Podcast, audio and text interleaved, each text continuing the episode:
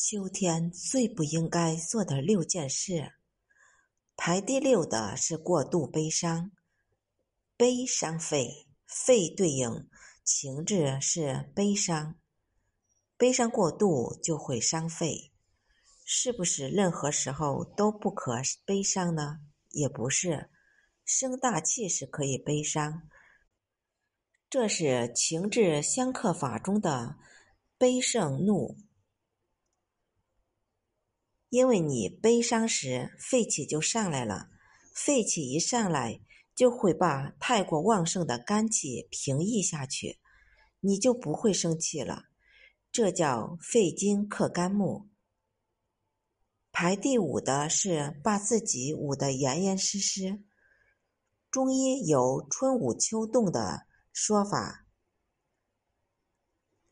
秋天要适当动一下，这是什么道理？因为秋天我们的气血要往里收了，如果把自己捂得严严实实，毛孔一受热就处于张开状态，不利于气血往回收，所以加衣服要慢一些，让身体有个适应过程，让气血慢慢回收。至于这个度，大家要根据自己的体质把握好，如果阳虚遇到风雨交加的天气也不加衣服，冷得直打哆嗦，还硬说春捂秋冻，这就跑偏了。排第4位的是晚睡晚起，熬夜危害大，就不啰嗦了。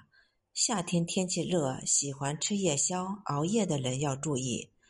秋天要改改了，晚上睡觉最晚不要超过11点。排第3位的是剧烈运动出大汗，夏天是唯一一个可以出汗的季节，夏天就是要发散，只有发散才能去掉体内寒湿。夏天多运动一点，多出点汗，有利无害，发散了一个夏天。秋天就要收了，再发散下去身体吃不消，秋收秋收，秋天就该收。排在第2位的是盲目贴秋膘，夏天气血全都浮在外面，抵抗炎热，脾胃的气血很虚弱，没食欲，秋天气血开始往里收，脾胃气血开始旺盛，胃口大开，一个夏天发散太多，需要补一补，此时贴秋膘也容易吸收，并不是所有人都适合贴秋膘，补进去是气血，补不进去就是垃圾。如果你脾胃很弱，吃再多补品，花再多钱，贴进去的也是垃圾，这叫虚不受补。进补，什么叫进补？鸡鸭鱼肉不叫进补，人参、燕窝不叫进补，这个粉那个膏也不叫进补，适合你才叫进补，补不对能补一身火，你信不信？